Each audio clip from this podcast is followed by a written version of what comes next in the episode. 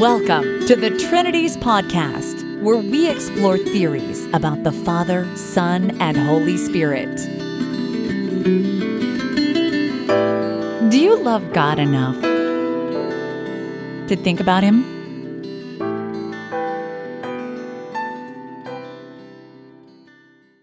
Episode 309 Channing's Unitarian Christianity, Part 2. In this episode, you'll hear the last part of the famous sermon by William Ellery Channing at the ordination service for Jared Sparks. By the way, Jared Sparks is a really fascinating early American Unitarian in his own right. He only served as pastor for this first independent church of Baltimore for about four years, and he went on to a distinguished career as a historian, being a professor at Harvard, and eventually ending up as the president of Harvard. He published important books on George Washington, Benjamin Franklin, and other early American figures. But back to Channing, in this final portion of his sermon slash lecture, he lodges some objections to Calvinistic theology, hitting them on the goodness of God and on their fatalism. And when Channing here mentions the prevailing system of religion or the common system of theology, or when he talks about orthodoxy, you have to remember the long history of Calvinism in New England that's what he primarily has in mind Reformed Christianity. When he says Orthodoxy, he doesn't mean Eastern Orthodoxy. He also has a short discussion of clashing views on atonement and religious experience, and he objects to what we could call revivalism or emotionalism in religion. Here then is the last portion of this important historical sermon, again lightly modernized with a view towards being understood by the 21st century listener.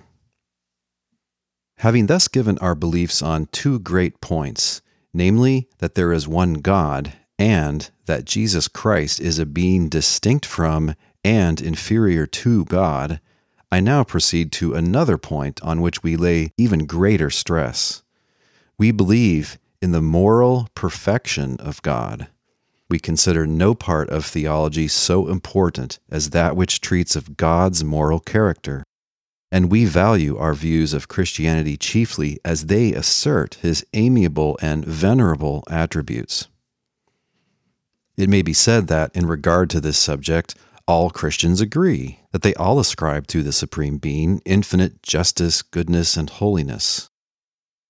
We reply that it is very possible to speak of God magnificently and to think of him in a lowly manner to apply to his person high sounding language, and to his government principles which make him repulsive. The heathens called their god Jupiter the greatest and the best, but his mythology was besmirched with cruelty and lust. We cannot judge of people's real ideas of God by their general language, for in all ages they've hoped to soothe the deity by adulation. We must inquire into their exact views of his purposes of the principles of his administration, and of his disposition towards his creatures.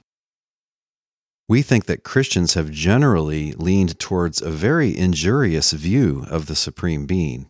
They have too often felt as if he were raised by his greatness and sovereignty above the principles of morality, above those eternal laws of justice and righteousness to which all other beings are subjected we believe that in no being is the sense of right so strong, so omnipotent as in God.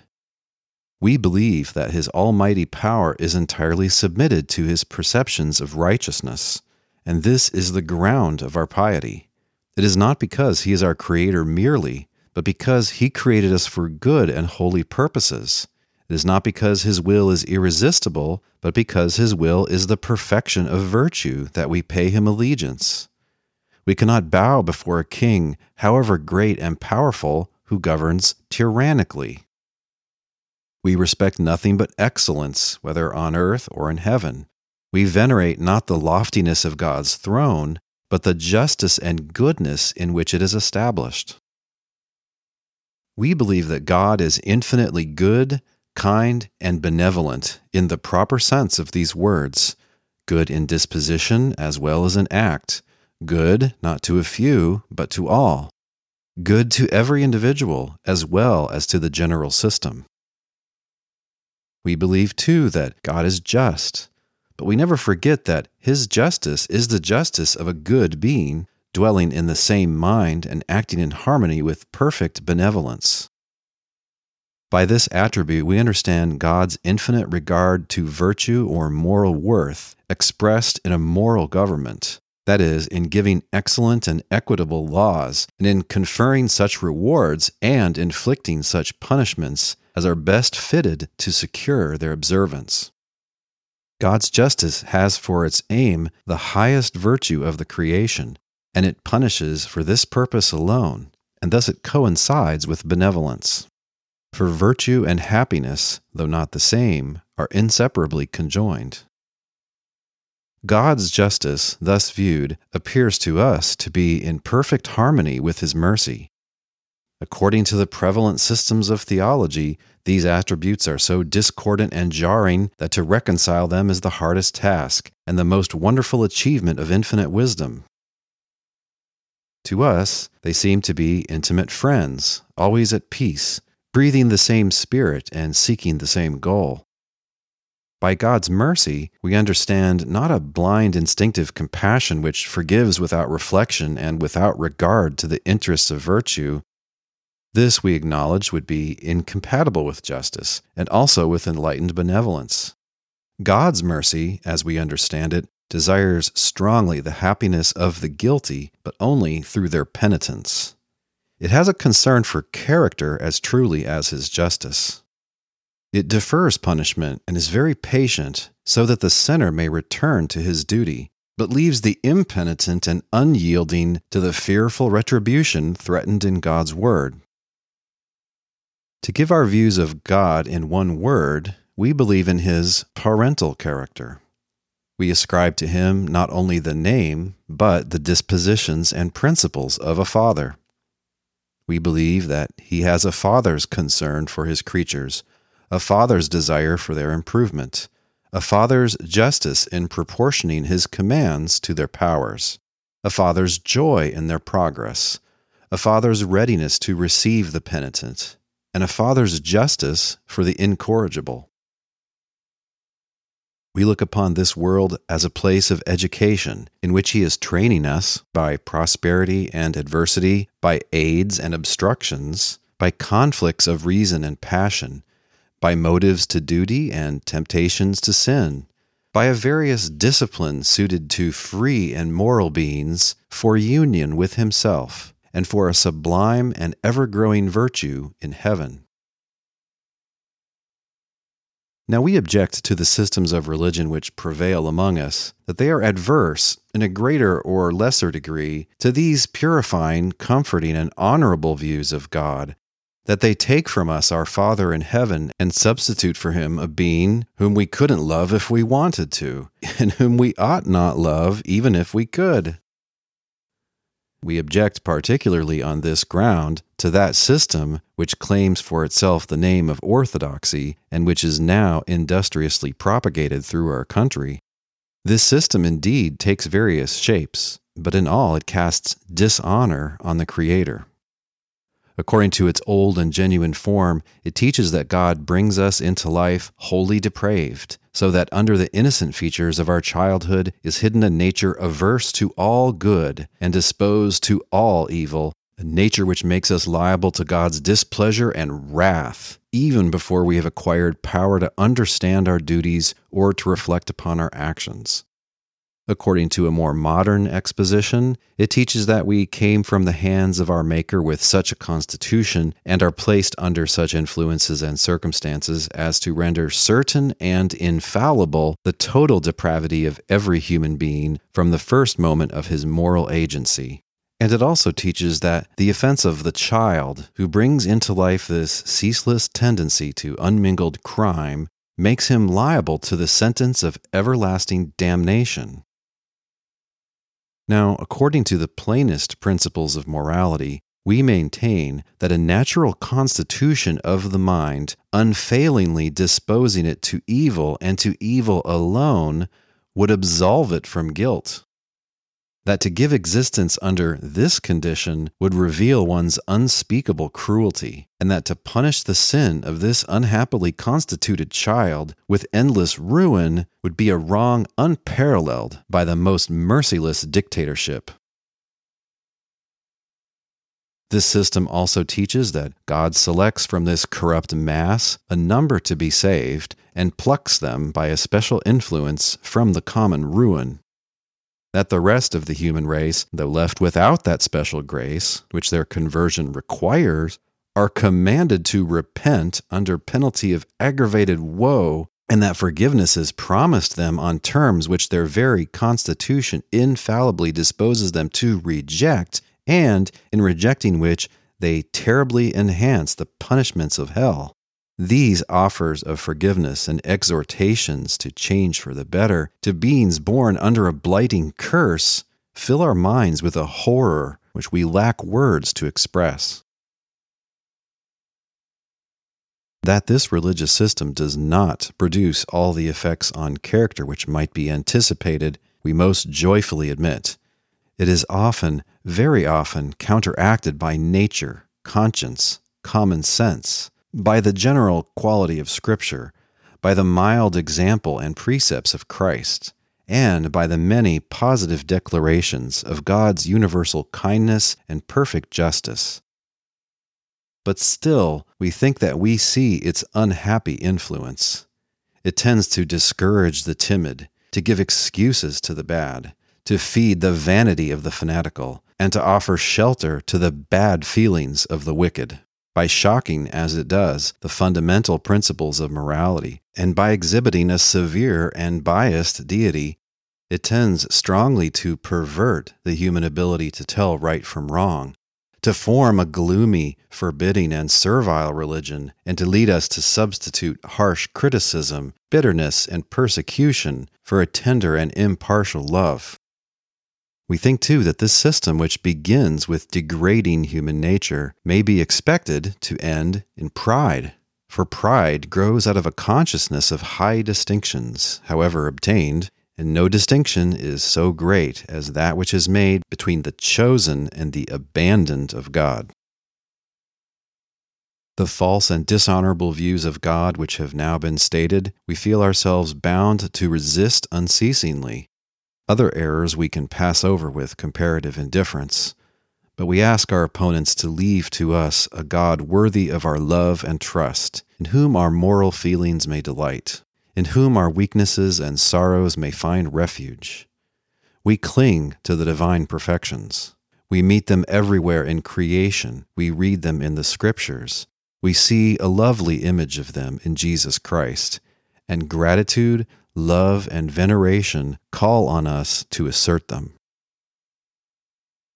Criticized as we often are by others, it is our consolation and happiness that one of our chief offenses is the zeal with which we vindicate the dishonored goodness and righteousness of God. When the Trinities podcast returns, what about a Calvinistic doctrine of the atonement?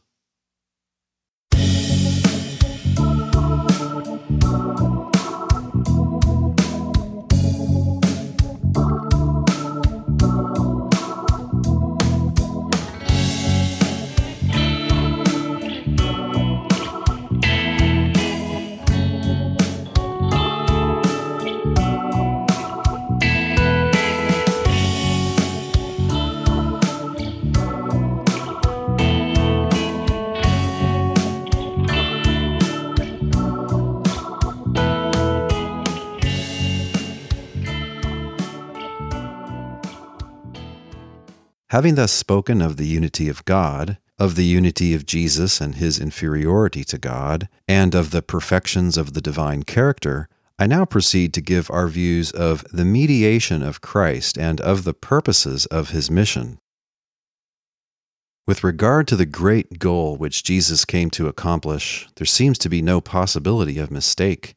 We believe that he was sent by the Father to effect a moral or spiritual deliverance of humankind that is, to rescue us from sin and its consequences, and to bring us to a state of everlasting purity and happiness. We believe, too, that he accomplishes this sublime purpose by a variety of methods by his instructions respecting God's unity, parental character, and moral government, which are admirably fitted to reclaim the world from idolatry and impiety to the knowledge, love, and obedience of the Creator, by his promises of pardon to the penitent and of divine assistance to those who labor for progress in moral excellence, by the light which he has thrown on the path of duty by his own spotless example, in which the loveliness and sublimity of virtue shine forth to warm and enliven, as well as guide us to perfection, by his threatenings against incorrigible guilt, by his glorious revelations concerning immortality, by his sufferings and death, by that uniquely important event, the resurrection, which powerfully bore witness to his divine mission and brought down to our senses a future life by his continual intercession, which obtains for us spiritual aid and blessings, and by the power with which he is invested of raising the dead, judging the world, and conferring the everlasting rewards promised to the faithful. We have no desire to conceal the fact that a difference of opinion exists among us in regard to an interesting part of Christ's mediation I mean, in regard to the precise influence of his death on our forgiveness. Many suppose that this event contributes to our pardon as it was a principal means of confirming his religion and of giving it a power over the mind. In other words, that it procures forgiveness by leading to that repentance and virtue which is the great and only condition on which forgiveness is bestowed. Many of us are dissatisfied with this explanation and think that the scriptures ascribe the remission of sins to Christ's death with an emphasis so unique that we ought to consider this event as having a special influence in removing punishment, though the scriptures may not reveal the way in which it contributes to this end.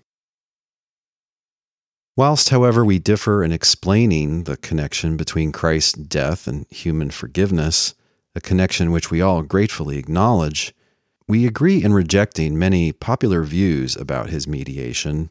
The idea which is conveyed to ordinary minds by the popular theological system that Christ's death has an influence in making God willing to forgive or merciful in awakening his kindness towards us, we strongly reject. We're happy to find that this very dishonorable notion is disowned by intelligent Trinitarian Christians. We remember, however, that not long ago it was common to hear of Christ as having died to appease God's wrath, to pay the debt of sinners to his inflexible justice. And we have a strong persuasion that the language of popular religious books and the common way of stating the doctrine of Christ's mediation still communicate very degrading views of God's character.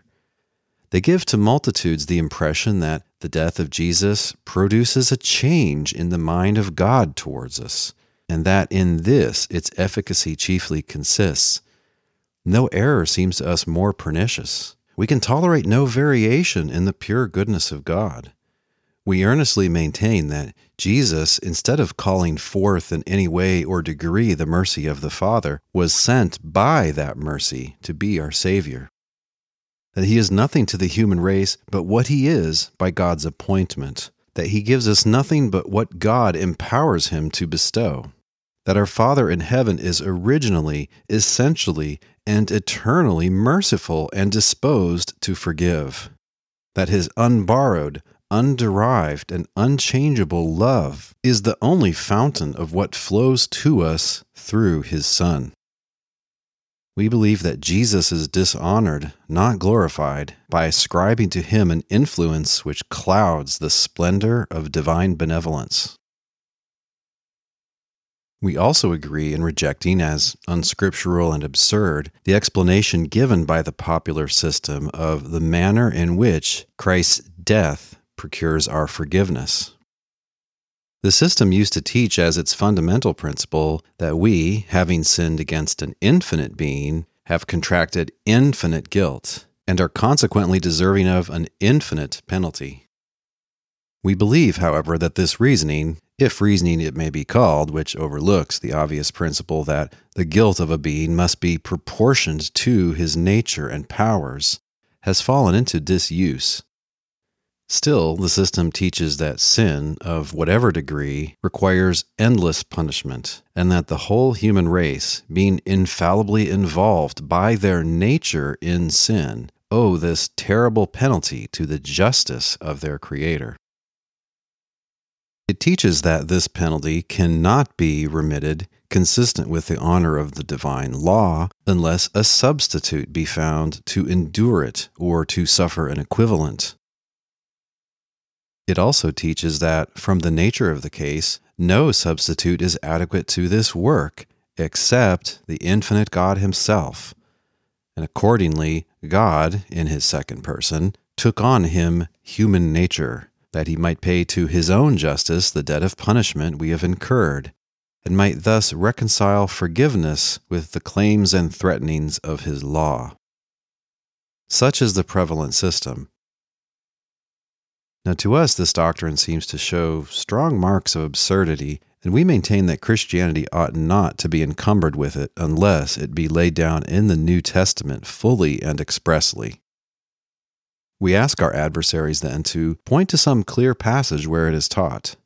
We ask for one text in which we are told that God took human nature that he might make an infinite satisfaction to his own justice. For one text which tells us that human guilt requires an infinite substitute, that Christ's sufferings owe their efficacy to their being borne by an infinite being, or that the divine nature gives infinite value to the sufferings of the human nature. Not one word of this description can we find in the Scriptures, not a text which even hints at these strange doctrines. They are altogether, we believe, the fictions of theologians. Christianity is in no degree responsible for them. We are astonished at their prevalence what can be plainer than that God cannot, in any sense, be a sufferer or bear a penalty in place of his creatures? How dishonorable to him is the supposition that his justice is so severe as to exact infinite punishment for the sins of frail and feeble humans. And yet his justice is so easy and yielding as to accept the limited pains of Christ's human soul as a full equivalent for the endless woes due from the world.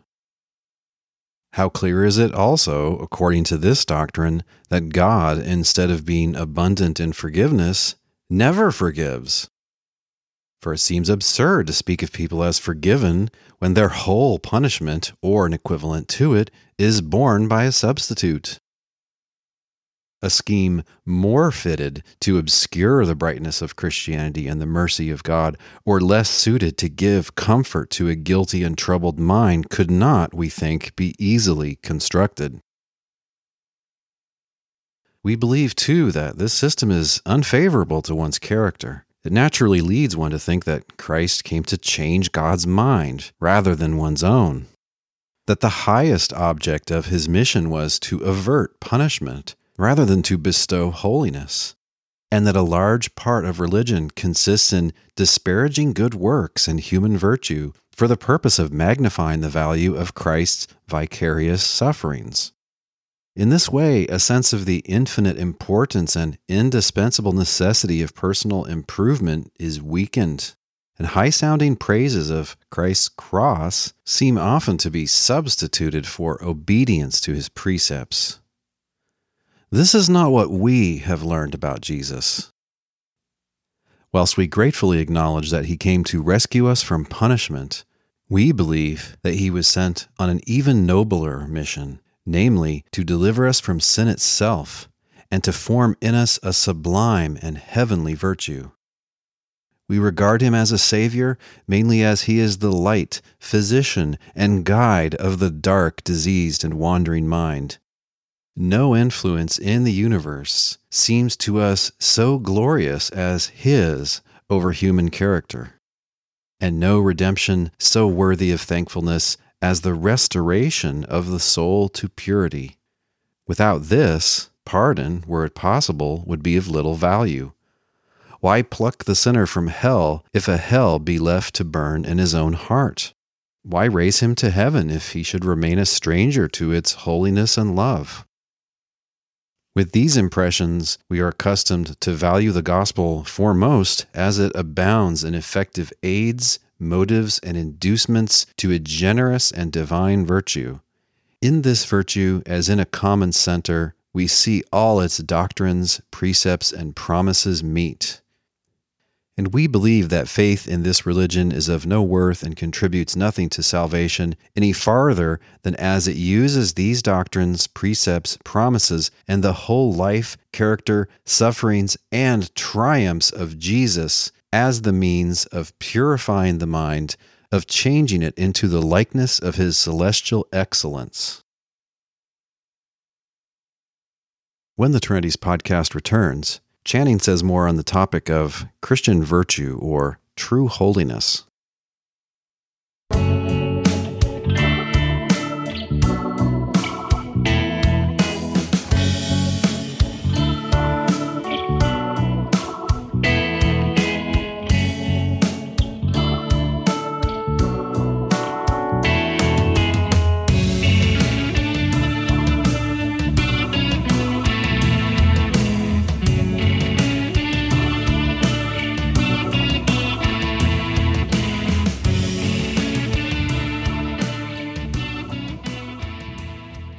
Having thus stated our views of the highest purpose of Christ's mission, that it is our recovery to virtue or holiness, I shall now, finally, give our views on the nature of Christian virtue or true holiness. We believe that all virtue has its foundation in the moral nature of human beings, that is, in conscience or our sense of duty, and in our power of forming our character and life according to conscience. We believe that these moral powers are the grounds of responsibility and the highest distinctions of human nature, and that no act is praiseworthy any farther than it springs from their exertion. We believe that no dispositions infused into us without our own moral activity are of the nature of virtue, and therefore we reject the doctrine of irresistible divine influence on the human mind, molding it into goodness as marble is hewn into a statue. Such goodness, if this word may be used, would not be a fitting object of moral approval any more than the instinctive affections of inferior animals or the constitutional friendliness of human beings. By these remarks, we do not mean to deny the importance of God's aid or spirit, but by his spirit, we mean a moral, illuminating, and persuasive influence, not physical, not compulsory, not necessitating virtue. We object strongly to the idea of many Christians about our powerlessness and God's irresistible agency on the heart believing that they undermine our responsibility and the laws of our moral nature. And they make us machines, that they make God blameworthy for all evil deeds, that they discourage good minds and inflate the fanatical with wild imaginations of immediate and sensible inspiration. Among the virtues, we give the first place to the love of God.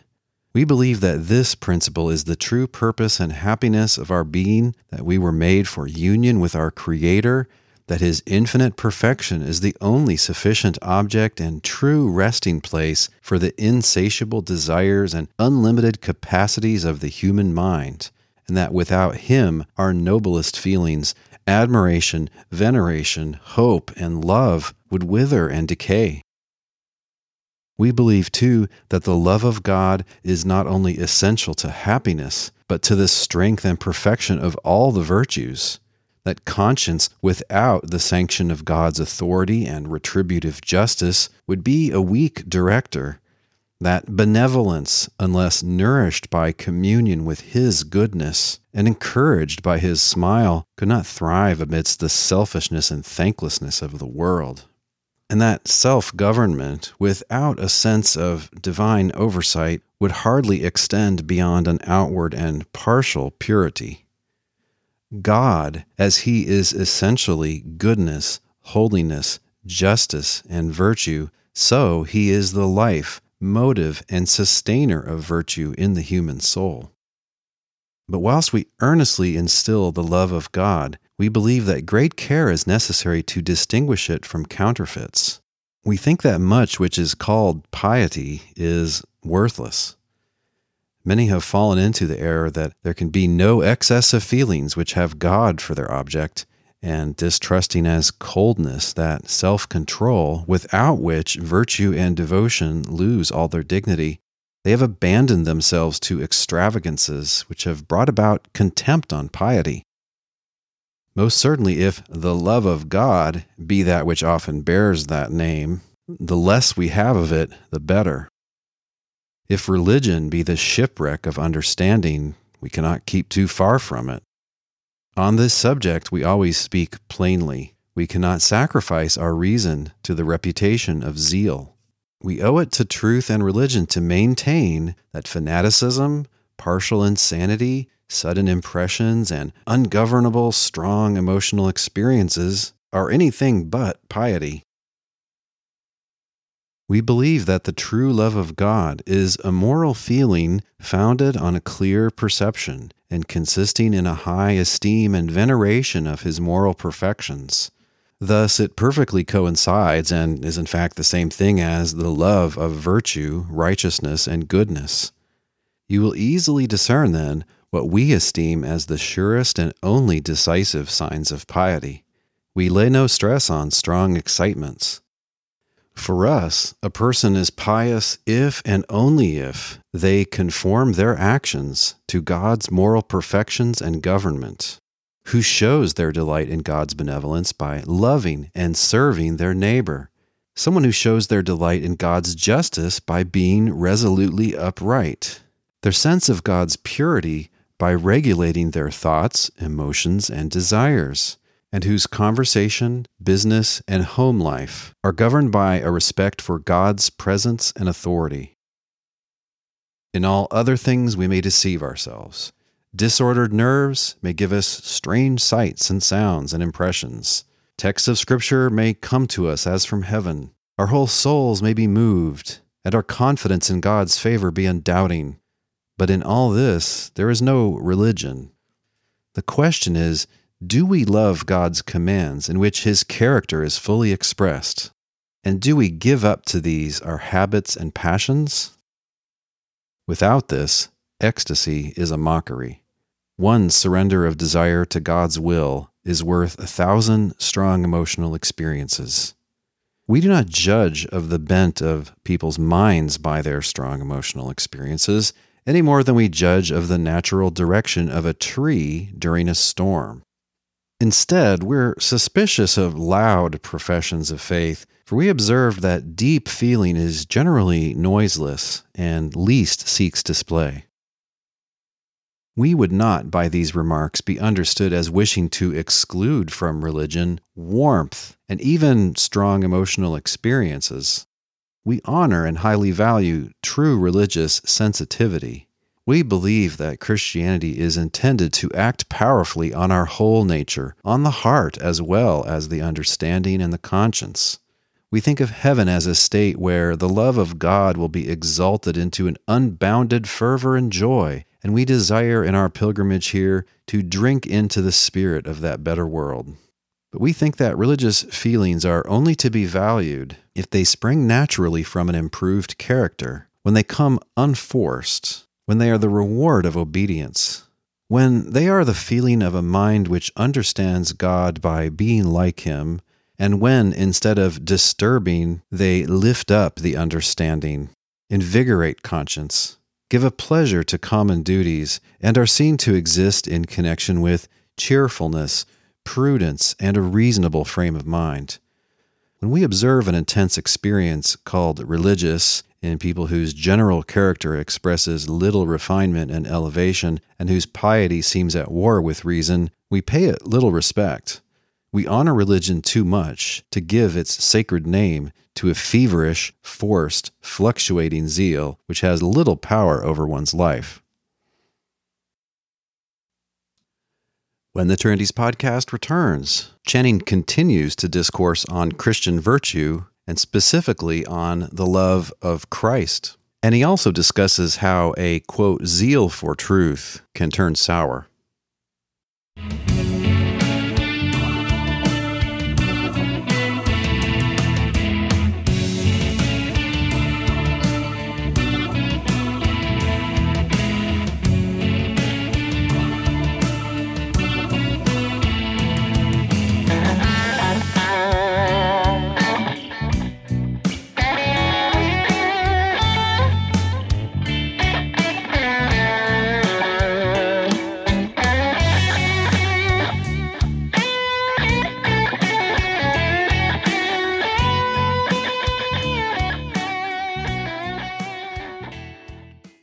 Important branch of virtue we believe to be love to Christ. The greatness of the work of Jesus, the spirit with which he executed it, and the sufferings which he bore for our salvation, we feel to be strong claims on our gratitude and veneration. We see in nature no beauty to be compared with the loveliness of his character, nor do we find on earth a benefactor to whom we owe an equal debt. We read his history with delight and learn from it the perfection of our nature. We are particularly touched by his death, which was endured for our redemption, and by that strength of love which triumphed over his pains. His resurrection is the foundation of our hope of immortality. His intercession gives us boldness to draw near to the throne of grace, and we look up to heaven with new desire when we think that if we follow him here, we shall there see his kind and gracious face and enjoy his friendship forever. I need not express to you our views on the subject of the virtues which have to do with benefiting others. We attach such importance to these that we are sometimes criticized for exalting them above piety. We regard the spirit of love, charity, meekness, forgiveness, generosity, and kindness as the badge and distinction of Christians, as the brightest image we can bear of God, as the best proof of piety. On this subject, I need not and cannot carry on at length, but there is one branch of goodness towards others which I ought not to pass over in silence, because we think that we think of it more highly and correctly than many of our brethren. I refer to the duty of fairness charitable judgment, especially towards those who differ in religious opinion. We think that in nothing have Christians so widely departed in their religion as in this area. We read with astonishment and horror the history of the church, and sometimes when we look back on the fires of persecution and on the zeal of Christians in building up walls of separation and giving up one another to eternal damnation, we feel as if we were reading the records of a hellish rather than a heavenly kingdom.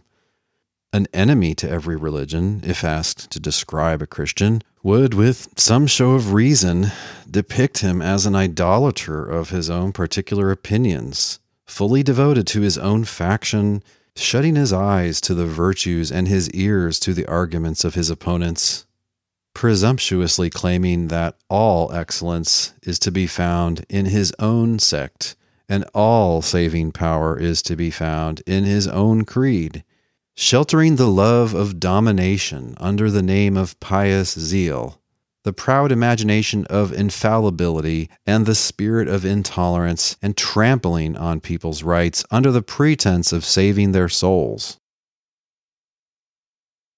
We can hardly think of a plainer obligation on beings of our frail and fallible nature who are instructed in the duty of fair judgment than to abstain from condemning people of apparent conscientiousness and sincerity who are chargeable with no crime but that of differing from us in the interpretation of the Scriptures, and differing too on topics of great and acknowledged obscurity.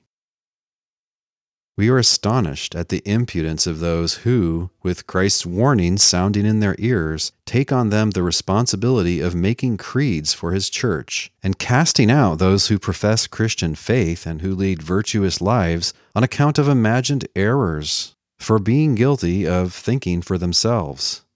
We know that, quote, zeal for truth is the cover for this usurpation of Christ's prerogative. But we think that zeal for truth, as it is called, is very suspicious, except in those whose abilities and favorable circumstances, whose patient deliberation, and whose improvements in humility, mildness, and fairness give them a right to hope that their views are more correct than those of their neighbors. Much of what passes for a zeal for truth we look upon with little respect for it often appears to grow the biggest where other virtues shoot up thinly and feebly. We have no gratitude for those reformers who would force upon us a doctrine which has not improved their own temperaments or made them better people than their neighbors. Luther, Calvin, excuse me, had a little coughing fit there. We are accustomed to think much of the difficulties of religious inquiries difficulties springing from the slow development of our minds, from the power of early impressions, from the state of society, from human authority, from the general neglect of our reasoning powers, from the lack of proper principles of interpretation and of important helps in interpreting Scripture, and from various other causes we find that on no subject have people, and even good ones, engrafted so many strange opinions, wild theories, and imagined fictions as on religion. And remembering as we do that we ourselves are sharers of the common frailty, we dare not assume infallibility in our treatment of our fellow Christians or encourage in common Christians who have little time for investigation the habit of denouncing and condemning other denominations perhaps more enlightened and virtuous than their own.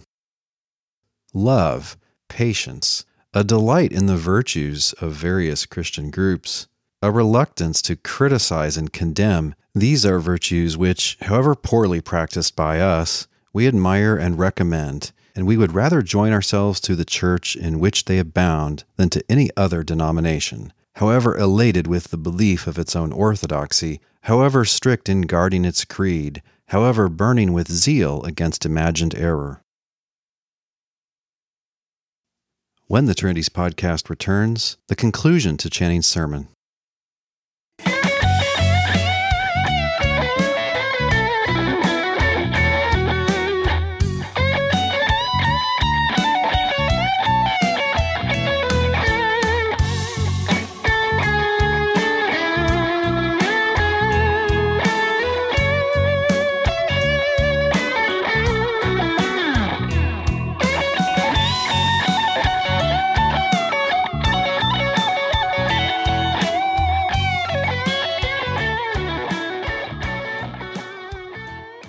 I have thus given the distinctive views of those Christians in whose name I have spoken, that is to say, Unitarian Christians. We have embraced this system not hastily or lightly, but after much deliberation, and we hold to it tightly, not merely because we believe it to be true, but also because we regard it as purifying truth, as a doctrine according to godliness, as able to work mightily and to bring forth fruit in them who believe. That we wish to spread it, we have no desire to conceal. But we think that we wish it to spread because we regard it as more friendly to practical piety and pure morals than the opposite doctrines, because it gives clearer and nobler views of duty and stronger motives to its performance, because it recommends religion at once to the understanding and to the heart, because it asserts the lovely and venerable attributes of God because it tends to restore the benevolent spirit of Jesus to his divided and afflicted church, and because it cuts off every hope of God's favor except that which springs from practical conformity to the life and precepts of Christ. We see nothing in our views to give offense except their purity. And it is their purity which makes us seek and hope for their spreading through the world. My friend and brother, Jared Sparks, you are this day to take upon you important duties, to be clothed with an office which the Son of God did not disdain, to devote yourself to that religion which his holiest lips have preached, and his most precious blood sealed. We trust that you will bring to this work a willing mind, a firm purpose, a martyr's spirit, a readiness to toil and suffer for the truth a devotion of your best powers to the interests of piety and virtue. I have spoken of the doctrines which you will probably preach, but I do not mean that you are to give yourself to public disputes.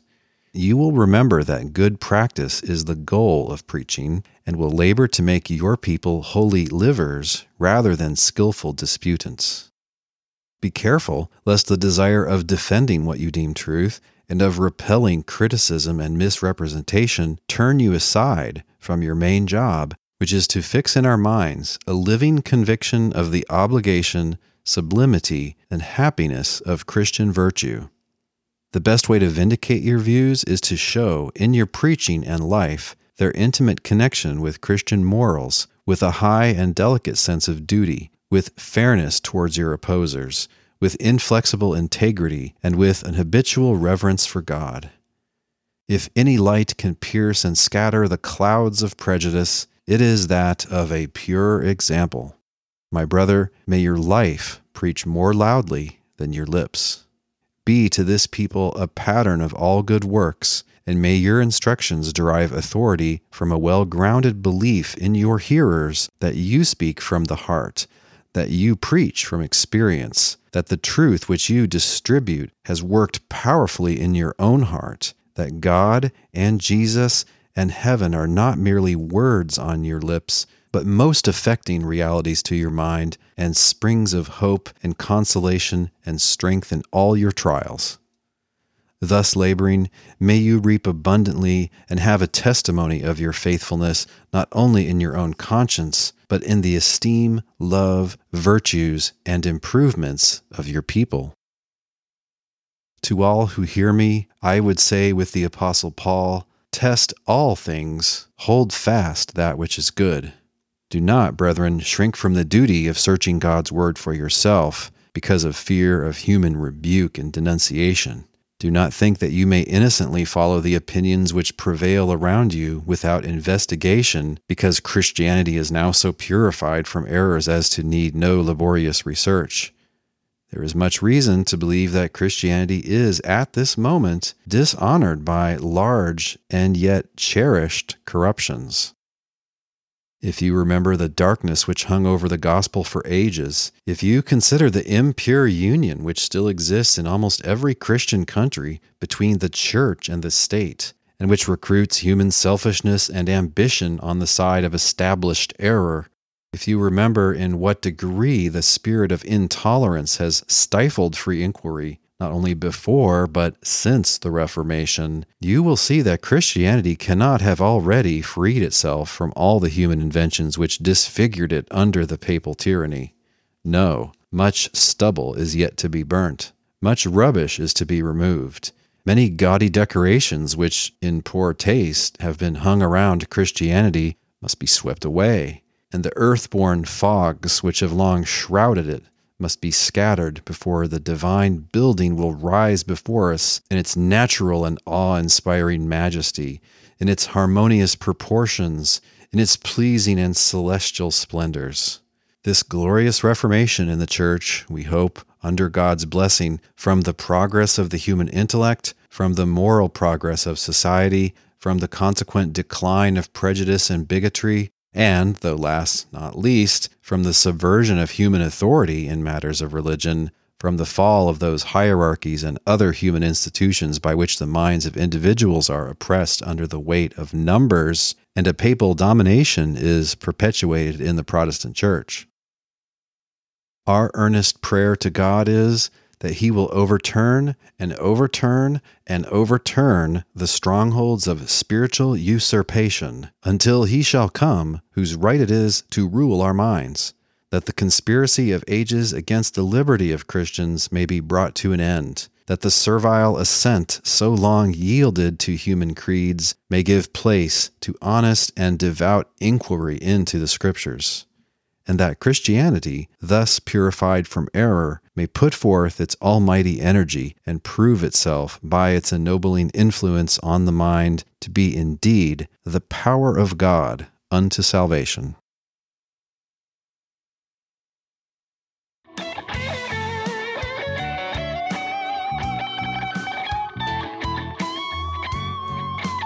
Next week on the Trinities podcast, I'll interact some with this very interesting sermon that we've just heard in two parts. When we come to present day Unitarian Christians, what does this sermon have to teach us? And are there things here with which we should disagree?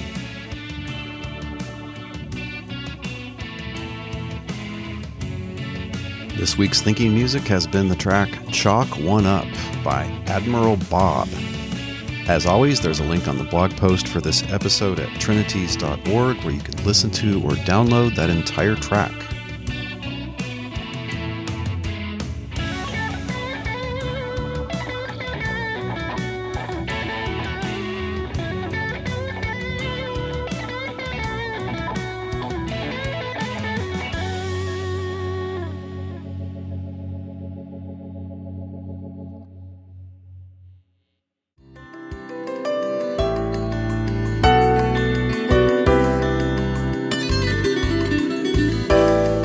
Listening. We'll see you online at trinities.org.